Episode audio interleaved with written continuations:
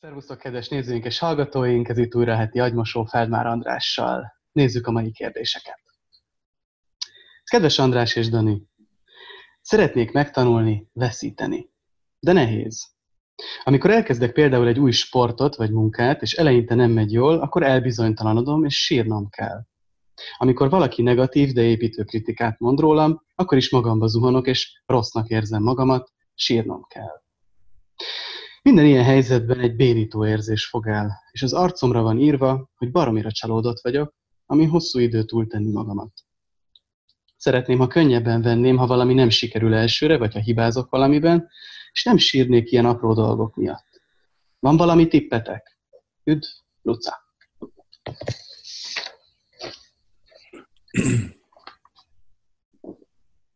Hát a kép, amit kapok, az olyan, hogy valami történik, és eh, te eh, regresszálsz, eh, fiatalabbá válsz, mint amilyen vagy. El tudom képzelni, milyen körülmények között normális, amit leírsz, az az, hogyha gyerek vagy.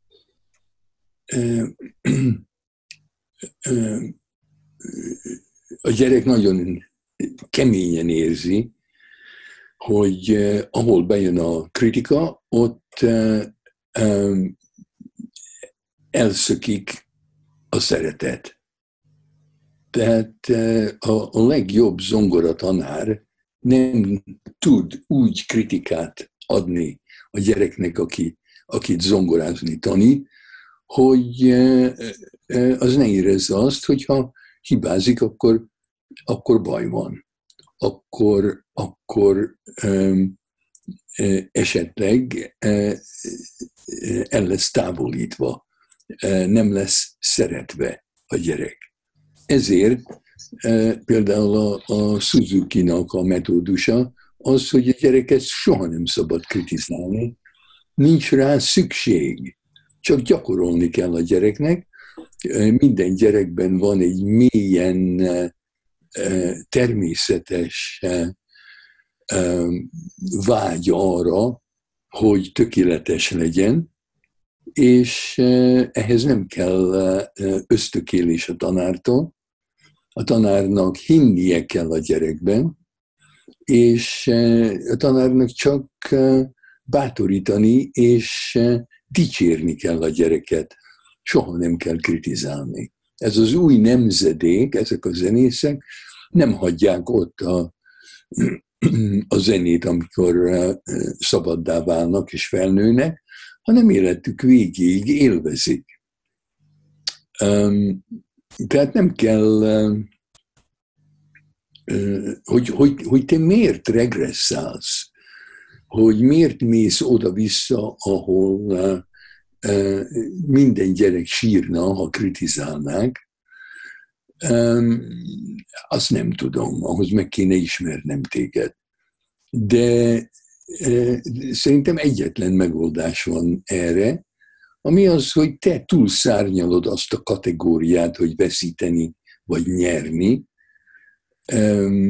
vagy valamit jól csinálni, vagy rosszul csinálni. Ha csinálod, szereted csinálni, egyre jobb akarsz lenni, e, egyre e, jobban akarod csinálni, hát akkor csak gyakorolni kell. E, én már 50 éve gyakorlom a pszichoterápiát, képzeld el, milyen rettenetes voltam a karrierem elején. Az egyetlen dolog, amire szükség van, hogy amikor gyakorolsz, bármi is legyen az, azt élvezd. Egy eh, paciensem, fiatal ember jiu eh, tanul, és eh, minden alkalommal, amikor legyőz minden ellenfelét, akkor remekül érzi magát. De ha valaki őt gusba köti, és ő veszít, akkor hetekig nem akar visszamenni a tornaterembe. Aztán lassan rájött, hogy eh, nem érdekes hogy nyer-e, vagy veszít-e, hogy fekete övet csak úgy fog kapni, hogyha rengeteget gyakorol. Sőt, én arra buzdítottam, hogy minél jobban, minél többet veszít, annál többet fog tanulni. Mert ha mindig nyer, akkor mit tanulhat? Akkor már mindent tud. Abból lehet, hogy egy szürke övet kap, vagy egy fehér övet, de abból nem fog fekete övet kapni. A fekete övet akkor fogja kapni, amikor rengeteget veszít, és minden veszteségből tanul valamit, és megkéri azt, aki nyert, hogy na játszom vele még egyszer, és addig veszítsen, amíg végre nem nyer. És akkor megtanult mindent, amit az a ellenfél tud neki tanítani. Következő. Tehát örüljön az ember, ha veszít. Ha végül is nyerni akar. De a legfontosabb az, hogy jobban szeressem a folyamatot a veszítésnél és a nyerésnél. Ezt már mondtam, és sokszor mondom is, a karma jogában, a munka jogájában sokszor mondják, hogy minden szenvedésünk abból ered, hogy ragaszkodunk a munkánk eredményéhez. Hát én ezt már régen megtanultam, hogy az én munkám eredményéhez nem ragaszkodom. Én szeretek dolgozni. Lesz, ami lesz. Mhm. Van olyan, hogy építő jellegű kritika? Mi, mi, ez, mi ez építő jellegű kritika? Hát nem tudom, hogy azt mondom, Dani, te hülye vagy. Ez milyen kritikának számít? Romboló jellegűnek. Azt mondom, Dani, te okos vagy, de ezt és ezt még meg kéne tanulnod. Ez építő? Hát jobb, egy fokkal. Bár azt mondják, hogy ami a de előtt van, az nem igaz. Nézd, én, én, én szerintem abszolút lehetséges úgy élni emberekkel, hogy nem kritizáljuk őket. Hogyha én veled élnék, és csak mindig örülnék annak, amikor valami jót teszel, és amikor valamit szépen csinálsz, és amikor én örülök annak, amit csinálsz, azt mindig kifejezném, akkor nem kéne beszélni arról, hogy mi zavar, mert te úgyis abba hagyod majd. Oké, okay, köszi. Nézzük a következő kérdést. Kedves András és Dani, pár nappal ezelőtt álmomban arról beszéltem, hogy rengeteg újszerű ötletem van és volt, amiket soha nem tudok a megvalósítás útjára terelni. Pedig sokszor olyan dolgokat találok ki, ami sok ember életét megkönnyíthetni, meg persze a sajátomat is. Ezek a megoldások időnként elárasztanak. Nem a halogatás a bajom, hanem valami sokkal nagyobb falat érzek magam előtt, ami miatt nem tudom elkezdeni a megvalósítást. Jártam képzésre, amiatt, hogy hogyan lehet egy ötletet nulláról elkezdeni. Sokszor teszem magamat, magamnak a szemrehányásokat, hogy ez és ez már hanyadik a listán. Az álmomban ekkor András válaszolt, amire nem emlékszem pontosan, de felszabadító volt, és fején találta a szöget. Mikor felébredtem, akkor arra a megfejtésre jutottam, hogy bűntudatom van saját magammal szemben, ami óriási teher. Hogyan lehetne ettől megszabadulni?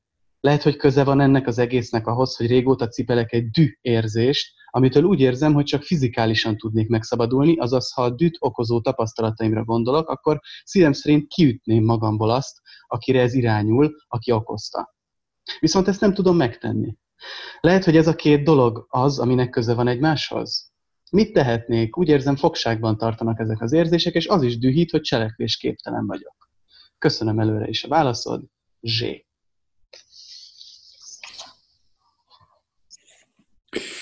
Hát ha, ha másképp akarod érezni magad, akkor más dolgokat kell csinálnod. A,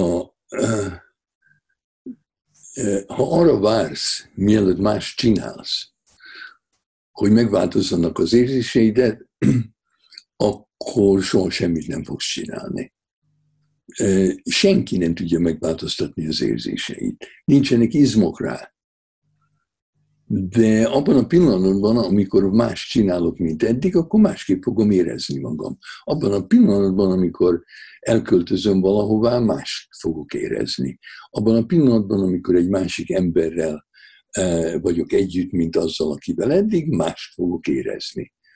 Tehát elkezdek valamit és befejezem, másképp fogom érezni magam, mint ha elkezdek valamit és nem fejezem be. Tehát itt titokban arról van szó, hogy nem döntesz el semmit, nem határozol el semmit, hogy valahogy komolyan veszed az érzéseidet, ahelyett, hogy röhögnél rajtuk. Honnan jön ez a divat, hogy az érzéseket komolyan kell venni? Éppen most egy ilyen, majd a HVG-ben megjelenő cikkemben arról beszélek, hogy kit érdekel az, hogy te mit érzel? És ez egy ilyen, most, most mint a politikailag ez nem lenne korrekt hogy hát az érzéseket komolyan kell venni. Aki nem veszi komolyan az érzéseimet, azzal nem tudok együtt lenni. Hát röhögj az érzéseiden. Az érzések honnan jönnek? Csak úgy vannak. Nem lehet kontrollálni őket, nem lehet megváltoztatni őket, az akaratnak nincs hatalma az ember érzései fölött. Viszont akármit érzek, hogyha elhatározom, hogy most két cigarettát egymás után elszívok, akkor akármit érzek, ezt meg tudom tenni, vagy nem. Amit akarok, azt csinálok. Most az, amit leírsz, hogy mindenfélét ki tudsz találni, de semmit sem, materi, semmi sem materializálódik, az, az azért van, mert, mert az, hát nem tudom, hogy miért van, de, de úgy tűnik, mint egy nő, aki azt mondaná, hogy bennem rengeteg gyerek fogamzik meg, de nem szülök. Hát, hogyha szülészorvos lennék, és jönne egy nő, azt mondaná nekem, hogy tudom, hogy száz, százszor megfogalmazott bennem egy új élet, de soha nem hordtam ki egy gyereket a terhesség végéig, és soha nem szültem. Na hát akkor mi van ezzel a nővel, aki írtó jól tud megfogalmazni, de nem szül. E, erre a metaforára kellene gondolni, hogy mire van szüksége. Én szerintem ez egy ilyen egzisztenciális emberi élettel kapcsolatos probléma. Nem is probléma, mert nem lehet megoldani, csak élni kell, hozzá kell szokni, hogy a lehetőségek birodalma az végtelen. De az aktualitás az nagyon is véges. Úgyhogy uh,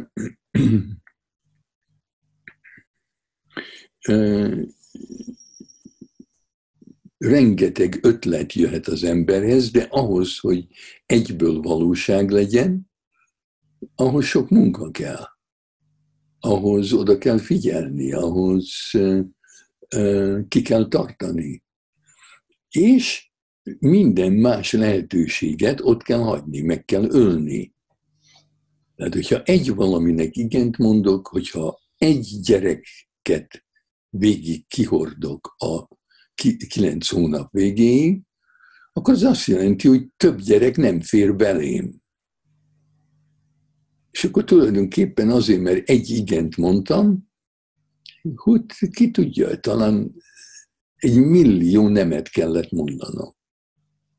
Tehát rettenetesen felelősségteljes leszűkíteni az embernek a figyelmét egy valamire, amikor számtalan mással is foglalkozhatnék. Ez így van barátokkal, nőkkel, férfiakkal, amíg veled beszélek, addig nem beszélek senki mással. Ah, nemet mondtam valaminek, ami esetleg jobb, mint ezt az agymosót csinálni. Hát, hogyha engem ez nagyon izgatna, hogy nem tudom odaadni magam egy valaminek, mert az élet máshol van, és valami nagyon fontosat, eh, eh, valami nagyon fontosból kimaradok, hát akkor semmit se csinálnék én se.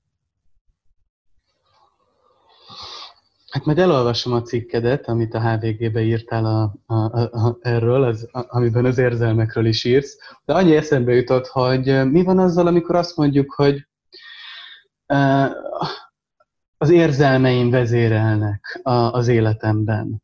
Uh, vagy hogy egy, vagy hogy egy, vagy hogy, hogy, hogy mert nincs köze az érzelmeknek például a vágyhoz. Mert, mert azt mond, mert hogy a, a vágy, és a vágyakról se tudjuk, hogy azok honnan jönnek, aztán azokat mégis követjük. Hát már aki. Már aki. és, és nem veszélytelen. Én soha nem mondom, hogy kövesd a vágyaidat. A, a, oh. a, a, a, nem, nem. A, a, én azt mondom, a, a Blake azt mondja, hogy rosszabb egy, egy vágyat nem teljesíteni, mint egy gyereket megölni a, a, az ágyában. Hát én nem vagyok Blake, de én azt, én azt mondom, hogy én akarom tudni, hogy mik a vágyaim, de én nem ígérem meg nekik, hogyha megmutatják magukat, akkor teljesítem őket. Hát mindennek van konsekvenciája. Úgyhogy van, vannak helyzetek, ahol tudom, hogy mire vágyom, de inkább nem csinálom, mert, mert el akarom kerülni a következményt. Igen. De az én lelki egyensúlyom attól függ, hogy ismerjem a vágyaimat, nem attól függ, hogy uh-huh. minden vágyamat teljesítsem. Világos, világos. De alapesetben e, egyszer ezt mondtad nekem, amikor arról beszéltem, hogy mi értelme van az életnek, hogy általánosságban kergessük a vágyainkat. Hát e, azért, mert, azért, mert amire te vágyol, az valószínűleg determinálja, hogy te ki vagy. Mert ha összehasonlítanánk őszintén, hogy én mire, mikre vágyom, és te mikre vágyol, akkor látnánk, hogy eh, mennyire végtelenül más emberek vagyunk.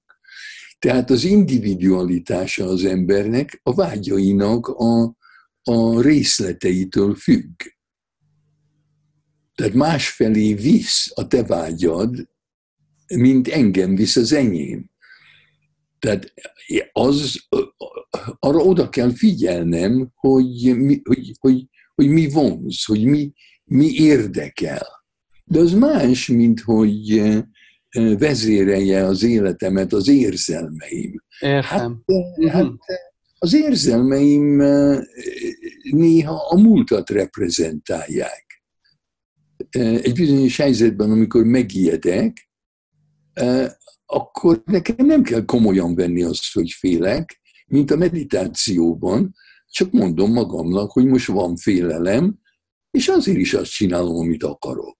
Tehát kell a francnak, és, és, és ha másoknak mondjuk neked mindig elmondanám állandóan, hogy mit érzek, hogy, hogy, hogy hát nem lenne unalmas. A, a, a, kit érdekel? Ki a francot érdekel, hogy te mit érzel? Na, ezt tudom, hogy keményen hangzik, de most ezzel direkt játszom, mert, mert mindenki azt mondja, hogy ja, hát az fontos, mondd el, hogy mit érzel. Hát, mondd, hogy mit csinálsz. Az sokkal, sokkal érdekesebb, mint hogy mit érzel. Plusz az, hogy mit érzel, az senkit nem befolyásol amit csinálsz, az megváltoztatja a világot. Amit érzel, hát az semmi, az maszturbáljál. Kit, érde, kit érdekel, hogy, hogy, hogy, hogy mennyit maszturbálsz? Te dolgod. A világban semmi differenciát nem tesz. Olyan. Úgy, úgyhogy nem tudom, hogy miért az utóbbi időben az a divat, hogy az érzések fontosabbak, mint a gondolkodást. Hát a lófaszt. Ja, az jut eszembe erről, hogy szoktad mondani gyakran, és szerintem ez az egyik legérdekesebb és fontosabb tézised, hogy a szeretet az nem egy érzelem, sőt, a szeretet akarat nélkül szentimentalizmus. Mit kezdjek én azzal, hogy te mit érzel otthon az ágyadban? Ha rám gondolsz, de ha teszel értem, hogy nekem jobb legyen az életem, az a szeretet a munka. Hát, nekem ez nyilvánvaló. Ja. Oké, nézzük meg még gyorsan a harmadik kérdést is mára. Tisztelt András, a kérdésem a következő lenne. Azt gondolom, és az ön videóiból is azt mondtam le, hogy nincs végső igazság. Nem tudni, hogy van-e bármilyen Isten, amit a vallásokból ismerünk, vagy határánk bármilyen erő, ami befolyásol, vagy védelmez minket. Engem személy szerint ez rettentően szorongat, mivel nem tudom, hogy csak magamért felelek, vagy esetleg más külső erő is hathat rám. Válaszát előre is köszönöm.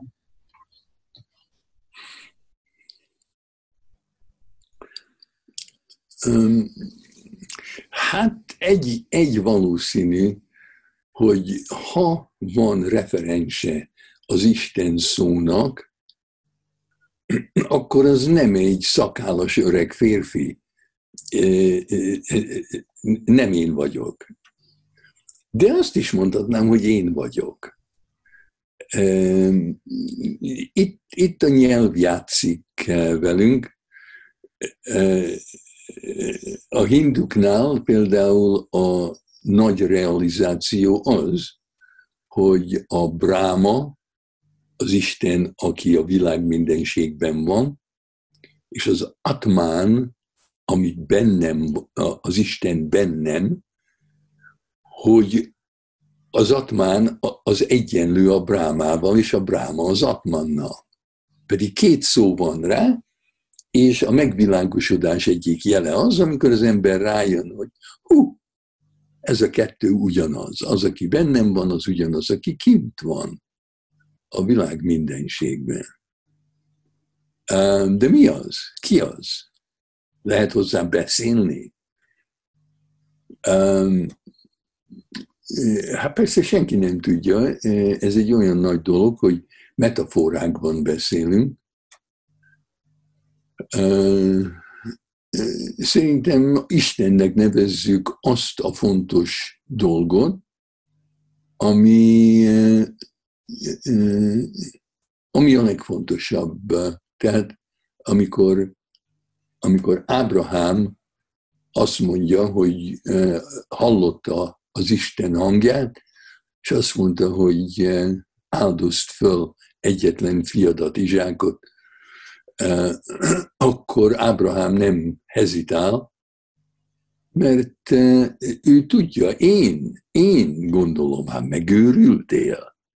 Honnan tudod, hogy nem, ez nem az ördög? Honnan tudod, hogy ez nem a te őrületed? Hát most, most kifog, megölöd a fiadat azért, mert hallottál egy hangot, amit az Istennel identifikálsz.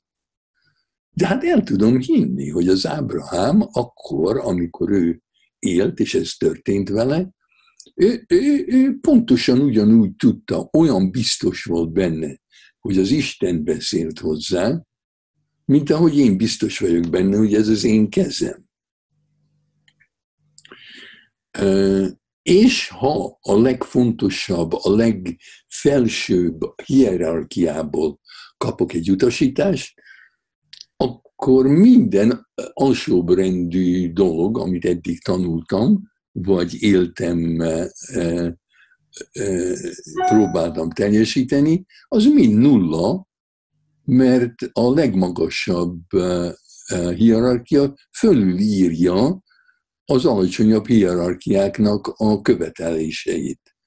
Tehát van egy, egy, egy, egy bizonyos hierarchiá, ahol egész biztos vagyok benne, hogy az Ábrahám azt mondta, hogy, Az én dolgom az, hogy megvédjem a fiamat. De hogyha az Isten azt mondja, hogy áldoz fel a fiadat, akkor ezt el kell dobni, mert ha fordítva csinálnám, azt mondanám az Istennek, hogy menj a francba, én megvédem a fiamat, akkor az hanyagság. Ez a hanyagságnak a definíciója, hogy egy alacsonyabb rendű parancsot teljesítek, nem egy magasabb rendűt.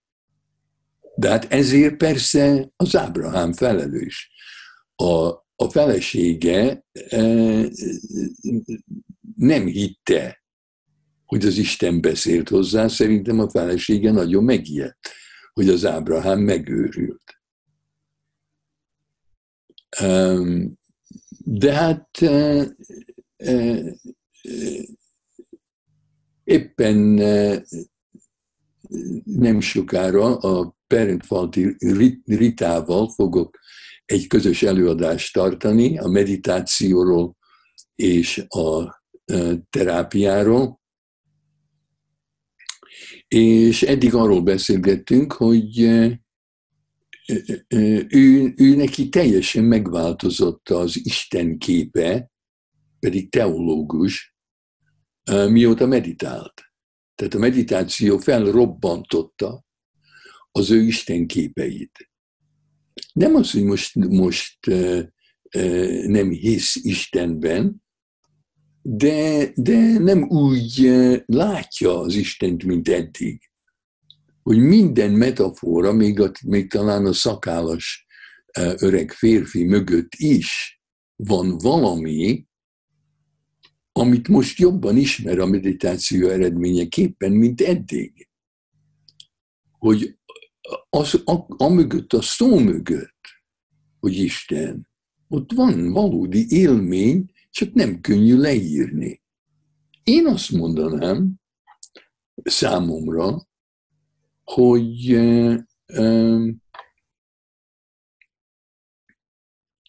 én egy kicsi része vagyok valami nagyobbnak.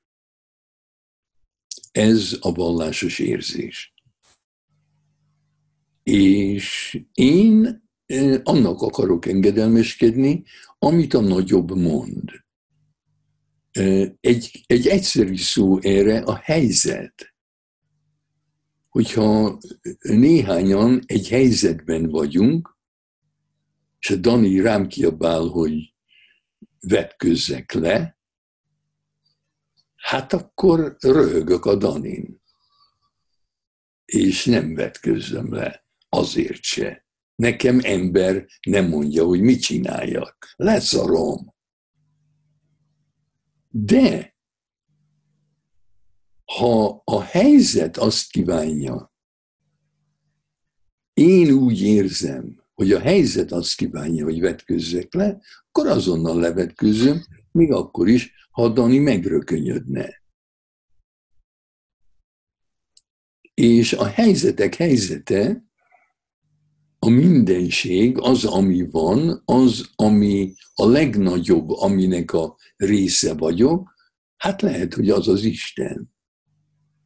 Mint hogy ha egy eh, sejtnek itt a kezembe lenne élete és tudata, mint ahogy van, szerinte, akkor minden sejtése arról, hogy az András ki, akinek a kezében él, hát neki lehet, hogy én vagyok az Isten. De hát képzel, képzeld el, hogy ez a, ez a, ez a kéz sejt, hát ez soha nem fogja tudni, hogy például én most miről beszélek. Szerintem nem. De valahogy mégis hozzám járul, valahogy mégis a részem, és valamilyen formában részt vesz az én intelligenciámban, az én életemben, az én lényemben. Na most, hogy milyen erők hatnak ránk, és hogy annak mi köze van az Istenhez. Hát nézd, egy óriási véletlen az, hogy élünk, hogy, hogy, hogy te feltehetsz egy kérdést, és hogy én erre válaszolhatok. Ha, ha a, a, a napunk egy fokkal melegebb vagy hidegebb lenne, mint ami, lehet, hogy nem lenne élet a Földön.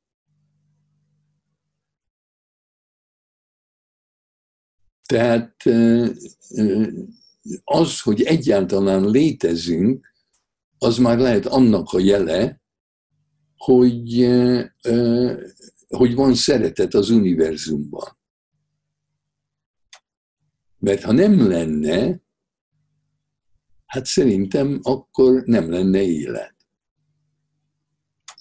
Egy, egy uh, uh, kis kérdést még engedj meg, András, bár most már elég hosszú a, az adás, de hogy honnan tudom, hogy mi, mi, mi van az, mi, mi, mi van, amikor az én akaratomat követem, és mi, mi, mi, mi van, amikor a helyzet, mi van, amikor a legyen meg a te akaratod, mi, mi van, amikor odaadom magam a helyzetnek. Honnan tudom például, hogy egy akarat, ami megszületik bennem, az az én akaratom, vagy az a helyzet, vagy azt a helyzet kívánja. Van erre valamilyen testi, észre lehet ezt venni? Vagy hogy, hogy vesszük ezt észre? Értelmes ez a kérdés?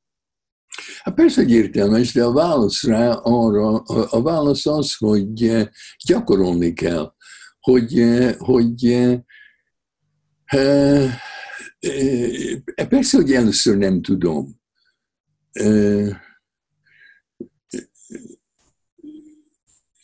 hogy hát például ott vagyok a tengerparton, és pisálnom kell.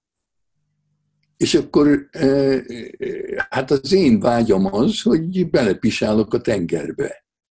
Hát miért ne? Hát óriási a tenger, én meg keveset pisálok. Hát akkor mi baj van? Belepisálok a tengerbe. Tehát ez egy alacsony szintvonalú vágy, és teljesítem. De akkor lehet, hogy megnyílik az ég, és a tenger, a Poseidon, a tenger istene rám förmed, hogy ha mindenki ezt csinálná az elkövetkező tíz évben, minden hal meghalna. Te halölő. Én meg azt hittem, hogy csak pisálok. Na hát akkor, akkor azután már nem tudom elfelejteni a Poseidon, aki azt mondja, hogy inkább pisáljak valahova máshová, mert nem akarok halat ölni. De hát először még, még nem is tudtam, hogy az én pisám halat öl. Hát jó. ez van. Jó, ezt így nagyon értem, tök jó, tök jó. Viszont azt nem tudhatom, hogy ezt a Poseidon mondja, vagy az apám mondjuk rajtam keresztül, azt nem szabad csinálni. Akkor nagyon oda kell figyelni, hogy ez akkor honnan? Hát mi az, hogy ezért nagyon fontos, hogy találj magadnak egy jó terapeutát, ezt meg lehet beszélni. Mert erre egyedül nem lehet rájönni, társaság kell. Oké, okay, nagyon szépen köszönöm András, és köszi az okay. idődet. Nektek is kedves nézők, találkozunk legközelebb. Sziasztok!